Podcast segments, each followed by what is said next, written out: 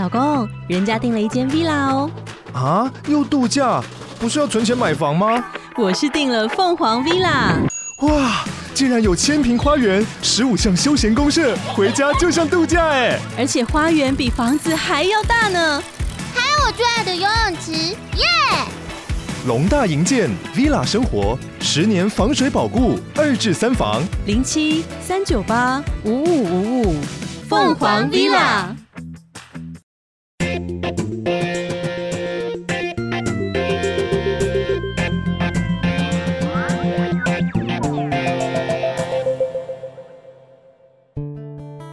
早安，你好吗？欢迎收听老周的 Money Talk，在这里我们聊一聊钱和财富。在节目的一开始呢，先来为大家朗读一则听众朋友的留言，他是 Angel。好，Angel 说呢，在这个食品原物料巨头 ABCD 的发迹史这一则新闻呢，让他想起了他以前在澳洲打工的时候的回忆。Angel 说呢，Cargill 哦，就是这个加急，加急是 Angel 在澳洲打工的珍贵的回忆。那其实我相信 Cargill 这个巨头在全世界都有，只要是粮食生产的丰富的地方，像澳洲、像南美洲，或者说像他们美国的大本营，应该都有非常多的据点。那其实像高雄港，我在节目当中也有提到，高雄港也有一个 Cargill 他们的一个据点。所以像是麦当劳啊，他们用的这个油，应该就是跟 Cargill 进口的。所以非常谢谢 Angel 的留言回馈。也期待呢，Angel 给我们节目更多的指教。那朗读完了留言之后呢，要来跟大家分享一下。我有注意到，我最近有一个在这个世界杯以外，还有一则蛮重要的消息刚刚落幕的，就是中国最高领导人习近平他访问了中东。那在沙乌地据说取得了相当大的这个外交的进展哦，这是中国大陆这边的说法，是什么原因呢？哦，什么背景呢？先来跟大家介绍一下这个习近平访问沙乌地跟中东一连串国家的一个新闻背景，主要就是在十二月初哦，这个七号到十号的时候呢，习近平受邀参加了中沙、中海跟中阿所谓的这个三环峰会。在这个峰会当中呢，习近平有特别提到说，中国会跟哦这个中东各国呢会展开油气贸易人民币结算，以及深化数位货币合作，推进多边央行数位货币桥专案。OK，好，这个数位货币这件事情呢，我们先不提。比较让我感到兴趣的是。油气用人民币结算这件事情，虽然说我们的节目呢有好几次有谈到了特斯拉，有谈到了马斯克，好，这个在电动车的方面有比较多的琢磨，但是不要忘记了，现在主要的这个能源还是石油，还是天然气。那卡达就是一个以天然气致富的超级富有的小国，在他旁边呢，这个沙乌地的老大哥呢，呃，虽然跟卡达的关系不太和睦，但是他显然是整个中东世界的这个呃话事人哦，这个握有龙头棍的这个话事人，所以沙乌地的地位是毋庸置疑的。所以这一次习近平在访问沙乌地之后呢，哦。这个中国的媒体跟研究机构陆续提出了所谓的这个石油人民币结算是一个非常重要的外交成果。这件事情呢，我觉得值得哦，我们台湾的读者跟听众来好好深思，来研究一下。所以我们就来探讨一下习近平的人民币贸易结算、人民币买石油、买天然气这件事情，到底它的影响有多大呢？好，首先呢，我觉得第一个分析的我的看法的重点。来自于我们来看一下美国的历史，你会说，哎，不对啊，你这集不是要探讨习近平访问沙乌地吗？这跟美国有什么关系？哎，你这个问题问得非常好，因为如果你把时间轴稍微拉长一点，你看一下从二零二一年到二零二二年中间这两年中间到底中东哦来了哪些人，你会发现，哎，其实，在习近平到访中东前不久，大概就是几个月内吧，三三五个月内。拜登才刚刚去过中东，诶，所以两大国的领袖除了说亲自见面之外，哦，他们在中东，诶，也分别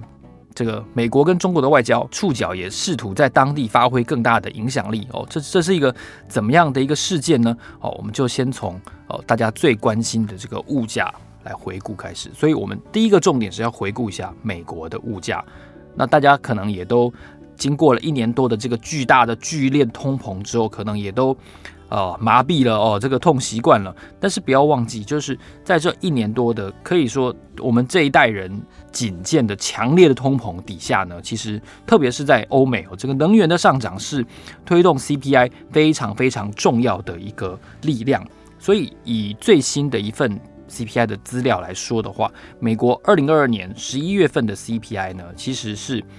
这个降幅比原先的预期稍微显著一些些。十一月的 CPI 呢，YOY 是七点一，好，然后这个数据呢是二零二一年十二月几乎一年以来最低的水准。那在各个细项里面呢，我就发现说有一些细项跟能源有关的，好，它的减幅是比较大的，比如说能源服务。比如说能源商品、新车、二手车、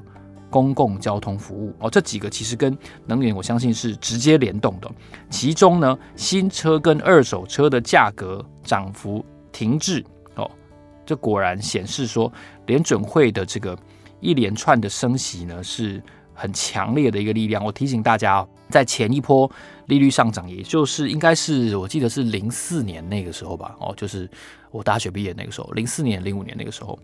呃，格林斯潘吧，格林斯潘是在是在差不多两年的时间内，把利率从从一左右拉到四左右，所以增加了大概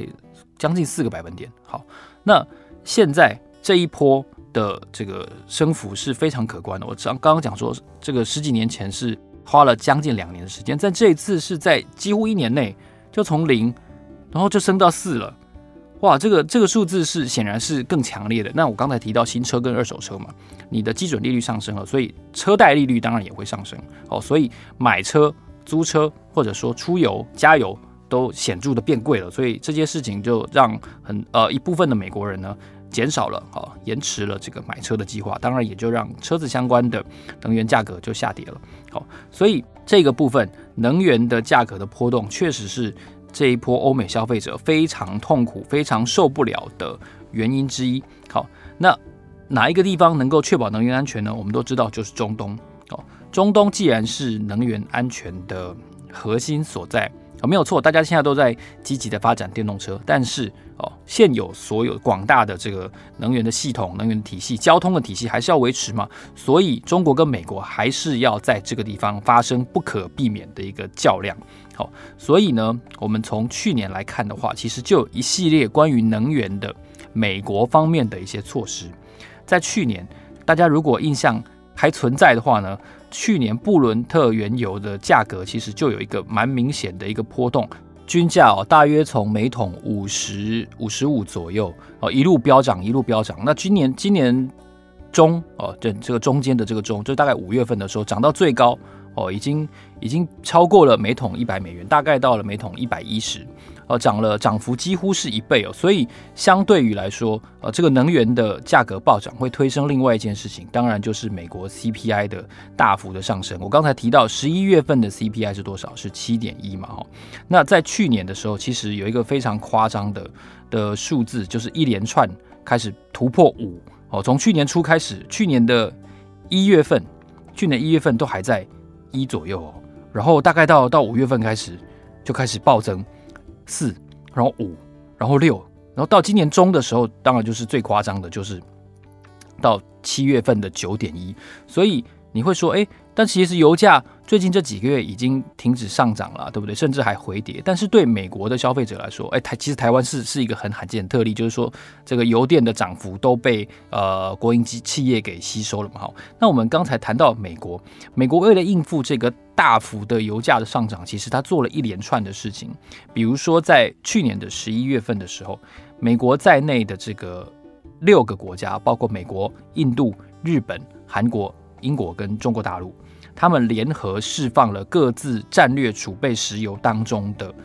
一大部分哦，比如说印度跟日本跟韩国就各自释放了五百万桶、四百万桶跟三百八十万桶，那英国呢释放了。一百五十万桶，中国大陆也释放了七百万桶。这六个国家呢，哦，具体的时间并不知道，但是他们总共的释放的数字是这样哦。当然，你会说，这个数字哦，对于每一个国家来说，它大概就是几天的这个消耗量而已，其实称不上什么巨大的一个一个平抑的作用。所以呢，在今年初，大概三四月份的时候，我们又看到一件事情，就是拜登呢宣布，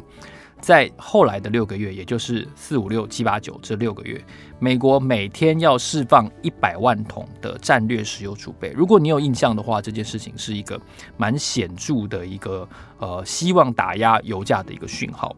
为什么呢？因为六个月每天释放一百万桶，总共释放大概一点八亿桶哦，一亿八千万桶石油。这是美国在这个所谓的布列顿森林体系瓦解，然后他们跟沙乌地建立一个呃稳定的石油供应，然后呢，他们也建立所谓的美国自身的石油战略安全存量计划之后，到现在一九七四年到二零二二年这四十几年哦，四十几年之间。最大规模的一个释放量，那我们也都知道，因为哦年底是集中选举嘛，所以他希望在拜登希望在年中之前、中间之前就能够见到一定程度的控制能源的效果。那当然，通膨的极为剧烈的上升，哦，到今年甚至还出现九点一这个四十年来最夸张的数字，也再次的推动联准会强势升息，而且速度极快哦。这样子的搭配哦，一方面释放更多的供应，另外一方面呢，提高基准利率，让货币政策来压抑这个通膨的这个火焰哦，两方面的力量果然的让通膨在最近这几个月确实是有所下降。好，但是这件事情跟这个石油输出国组织就是 OPEC 呢，它不可避免的会产生一定程度的冲击。哦，还有一个俄罗斯。我们刚才都没有谈到俄罗斯，在美国的方面呢，石油的价格、能源的价格不能不谈俄罗斯，所以在他们本美国本身积极的应对这个通膨的局势，同时呢，今年我们又看到了俄乌战争开打，一度使得能源的这个恐惧更加的提高。那在俄乌战争这一件事情上面，其实不管是欧盟也好，不管是美国也好，都有相对的制裁哦。这反而对于油价形成了一种呃烘托、保护、支撑，whatever，不管你用什么形容词去、动词去描绘它，它都是一个能够让油价、能源价格进一步上扬的一股力量。怎么说呢？因为欧盟决定从十二月五号开始呢，禁止从俄罗斯进口原油。哦，然后呢，从明年就是二零二三年的二月初开始，我们大概过完年开始呢，禁止进口俄罗斯的精炼的石油。这两方面其实都对这个原油的供应哦会带来一些影响。同时呢，包括这个 G7、澳洲还有欧盟，他们联合把来自俄罗斯海上运过来的原油呢上限定出来了，就是说我们不准它卖超过这个价格。多超过这个价格，比如说我每桶六十美元是上限，那假设有人要卖俄罗斯海运的原油每桶七十美元，好，超过这个价格上限了，会发生什么事呢？英国跟欧盟会禁止相关的保险公司为这一批石油运输提供保险。那没有了这个保险之后，是不是海上的风险就会多很多呢？哦，比如说莫名其妙沉了哦，类似这样子的，所以俄罗斯必须。在没有保险的情况下找新的买主，就是不能卖给欧盟嘛，哈，卖不能卖给 G7，也不能卖给澳洲。那可能比如说他卖给一些东欧的国家啊，卖给中国大陆啊，或者是卖给一些东协的国家，这都是可能的新的买主。那迫使这些措施迫使俄罗斯要减产，诶，那减产不就跟刚才的那些释放储备啊，那些那些行为会刚好有一些抵消的效果嘛，对不对？所以石油价格。是有可能会出现一个反弹的哦。虽然说最近这几个月跌幅是很显著哦，但是美国一系列的应对通膨的作为，然后呢，包括联合其他国家释放储备的作为，加上他们的货币政策，其实确实在两方面哦达成了一定程度压抑通膨的效果。一方面就是释放储备，那二方面呢，就是以货币政策啊压抑通膨哦。不过别忘了，就是我库存。库存据说美国的战略库存是六亿桶，那我六亿桶我放，比如说放出两亿桶来，我不可能不补啊！哈，这个这个大家都知道要补库存嘛，哈，我不可能不补。所以实际上这个既然要补库存的话，你无形中你只是把这两亿的空缺挪移到时间挪移到未来，慢慢把它补齐而已。所以你说能源的价格会很显著的下滑，我老实说，我也不觉得会跌到哪里去，因为这个库存消失，你未来你只是补满的时间还不确定，或者说补满时间会延长而已。哈，这是在美国应对通膨上面所做出的一系列的作为，跟目前为止看到的一些效果。那接下来第二个重点，就让我们谈一下中国。中国大陆呢，我刚才提到，不可避免的跟能源核心安全这个问题呢，会跟美国在中东发生一些碰撞。或者说呢，鸭子划水，各自使力。哦，其实我们今年初我们就看到了哦，这个包括沙乌地、科威特、巴林跟阿曼他们的这个外交部长，还有呢所谓的中东海湾合作委员会的秘书长都来到了中国会见中国的外交部长王毅。好，然后呢，此外还有土耳其的外交部长跟伊朗的外交部长也都访问了中国大陆。好，这形成了一个呃，就是。双边的一个此消彼长的一个味道。我们如果摊开哦，中国大陆进口的这个石油的分布的话呢，我们会看到第一大的进口国哦，就是卖卖最多石油给中国大陆的是谁？是沙乌地，占百分之十七哦，去年的数字。那俄罗斯哦，占了百分之十五。第三大是伊拉克，占了百分之十哦。第四大是安哥拉。百分之八，然后阿联酋占了百分之七，阿曼占了百分之九。OK，它这不是一个按照大小顺序的一个一个排行，所以你看得出来说，其实沙乌地对中国的能源安全来说是很重要的一件事情。哦，所以这个国家的关系势必是要有进一步的巩固才行。哦，相对于美国跟沙乌地的关系，其实这两年，特别是最近这这几乎这一年多发生的事情里面，我们观察到。哦，其实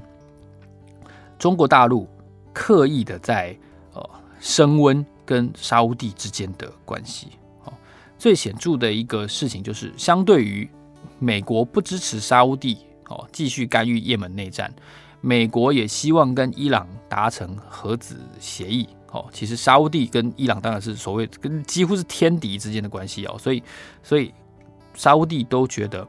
越来越没有被。美国政府信任的感觉，哦，甚至于二零二一年，美国突然撤出阿富汗，也让沙乌地倍感威胁，哦，倍感惊吓，哦，这样子，这个突然说撤就撤，这件事情好像对于盟友来说有一点不被尊重，哦的感觉。那相对于美国这样子慢慢疏远了，中国大陆的的动作呢，显然是比较友好，哦。中国大陆呢，帮沙乌地开始设计并且生产什么弹道飞弹哦，而且还有一个一个消息是，《华尔街日报》特别提到，当然，全世界的这个各个国家要发展这个原子这个原子弹的计划呢，都是特别的被被监管的。但是沙乌地本身的一个核计划哦，是有一点在中国咨询下默默发展的，而且这个王储呢，MBS 哦，这个。穆罕默德·萨勒曼呢，他们有准备要投资一个超大的全新未来的城市，叫做 NEOM。NEOM 呢，其实也得到了中国的投资哦，而且同时哦，最近我们也看到，就是习近平访问沙乌地，也得到了非常重要的呃这样子的响应跟接待哦，所以看得出来，相对于美国，沙乌地跟中国的关系确实是正在加温的。哦而且别忘了，美国其实最近这几年在页岩油的大量开采之下，美国已经从一个进口国变成了一个出口国。沙乌地卖给美国的原油呢，到去年底已经不到每天五十万桶了。哦，相对于以前每天动辄都是两百万桶，它现在的订单等于只剩下四分之一不到了。哦，这个买主的重要性就降低很多。可是呢，我刚才提到美国。是减少中，但是中国呢却是增加中。每天沙乌地卖给中国 daily 哦，每天卖给他一百七十六万桶哦，但是卖给美国呢不到五十万桶。所以这两个数字就看得出来，其实对于沙乌地的这个订单的意义，这个买主的分量是差很多的。所以中国提出了越来越多的呃双边的合作的方案，但是除了我刚才讲到的这个弹道飞弹之外，哈，其他好像中国。比较刻意的维持在经贸方面，包括投资它的未来城市的新建啊，哦，然后包括更多的像我刚才这次的重点是什么？就是人民币结算石油贸易。好，这件事情以前我们把呃过去四十多年来美元建立的这个霸权是建立在他们跟跟能源输出国的很多油国这样子的合作，这个合作的模式呢，让这个美元又被称为是油元。油元是什么呢？就是 petrol dollar 哦，petrol dollar 呢是一九一九七四年、一九七五年以来呢，哦，就是说我刚才提到了布列顿森林协议崩坏之后呢，美国尼克森政府呢就跟沙乌地。确保一件事情，就是他们只用美元来进行石油贸易，而且呢，沙乌地说服了其他的 OPEC 国家，也同样只用美元来进行国际贸易，哦，来买卖石油，所以这奠定了美元的这个国际化唯一的霸主的地位。好，但是哦，但是最近就是中国媒体跟机构一直在强调的一件事情，就是所谓的这个呃外交成果斐然的这个油气人民币结算。它会有一个什么样的影响呢？哦，就是相当于沙乌地把每天出口的原油哦六百二十万桶，其中一部分卖给中国的这个部分，陆续的开始改用人民币来计价。哦，当然对中国来说，哦对习近平来说，这是呃任内相当重要的所谓的人民币国际化的一个很大的一个部分。好，所以中国也这个境内呢也一直在呃这个。怎么讲？吹捧这件事情哦，非常的赞赏。就是说，这对中国本身来说，除了进一步的巩固了能源安全之外呢，还有一件事情就是降低了用其他货币结算的这个金融风险哦。因为，因为其实，在买卖双方对中国来说，对沙乌地来说，或者说对其他供应国来说，他们一直都有希望降低。金融风险这件事情，也就是用更多货币结算，比如说用欧元，哦，不一定要用人民币啊，也可以用日元，哦，那当然日日元的这个选项是比较少了，所以在这一次的沙乌地弱化了美国的之间的关系之后呢，看起来沙乌地跟中国大陆之间做出了一个更进一步的确保跟巩固，就是说双边都有共识，要让这个非美元货币。结算这件事情呢，达到进一步的高峰，而且落实哦。对美国来说，一系列打压油价哦，降低这个生产方的话语权这件事情，已达到了，达到了。它成功的让这个油价回落到一定程度以下，那也顺利的在其中选举以前看到了一部分的效果哦。当然了，那这个我刚才提到，包括回补库存啊等等的，然后俄罗斯可能的减产行动。哦，然后沙乌地不愿意为了俄罗斯而撕破脸，然后呢，全面的迎合美国的减产要求，也是这一次其实，在今年七月份的时候，其实拜登没有很很具体的效果的一件事情。所以严格来说，习近平这一次访问中东国家，而且具体的提到要加强油气贸易以人民币结算，我觉得相对于美国，中国取得了一定程度的进展。好，那那第三个我们要来谈的一件事情就是，你会说好啊，那以人民币结算，所以换句话说，我输出了每天一百七十六万桶石油给中国大陆，所以我每天就换得了一定程度的人民币，好，所以人民币就会国际化，更开大门走大路，然后呢会有更多的应用跟跟推广的机会。但是有一件事情比较麻烦，就是说以人民币计价的各种的金融商品，它的总数。其实哦，所谓的 petrol 人民币啊，petrol yuan，它的总数还是不如哦 petrol dollar 这么的丰富哦。那这个因为因为说到底，这个又要谈到什么金融体制啊，这个所有制啊等等的这个问题，相对是比较复杂的。但是我也要提醒大家，就这并不是意味着中国。在一夜之间，或者说在接下来几年之内，就会全面的成为一个能源的最大的买主，然后甚至是巩固了许多，呃，包括中东或者是其他产油国家的关系，也不算是这么短期的一个效应，它会是一个很长期的效应。因为我认为人民币至少在相当一段时间内，它是没有挑战美元霸主的地位跟它的实力，它需要相当长的空间跟时间来酝酿它的进展。哦，所以人民币结算虽然透过这次习近平出访中东取得了我我相信是一定程度的成果，真的，但这并不代表说美元的地位会非常强烈的被弱化。哦，它它是意义对于美国跟对于中国来说，它的意义是不一样的，不能等而等而视之的。所以这个这个话题在人民币不足够的这个相关的金融商品上面，我觉得还是比较受限的。你想想看，难道我要满手人民币现金吗？我要满手人民币的存款吗？不可能嘛！我一定会去买它的债券，或者说去买它的一些呃不，包括理财产品，哦，或者说基金。问题就在于用人民币结算的这样子的金融服务的商品，至少到目前为止，我的认知是没有那么多的哦。或者说以那个巨大数量的人民币的资金来说的话，它是不足够的。也就是说，我钱很多，但是不够我买，那怎么办呢？但这个情况下，发行又来不及，因为新的新的商品它有一定的规划跟它的限制，它不可能立刻就只有一个买主让你买爆了，不是这样的。所以，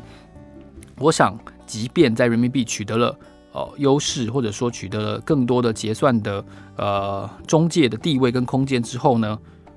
它本身东西不够卖这件事情是中国的整个金融体制整个架构哦，可能接下来要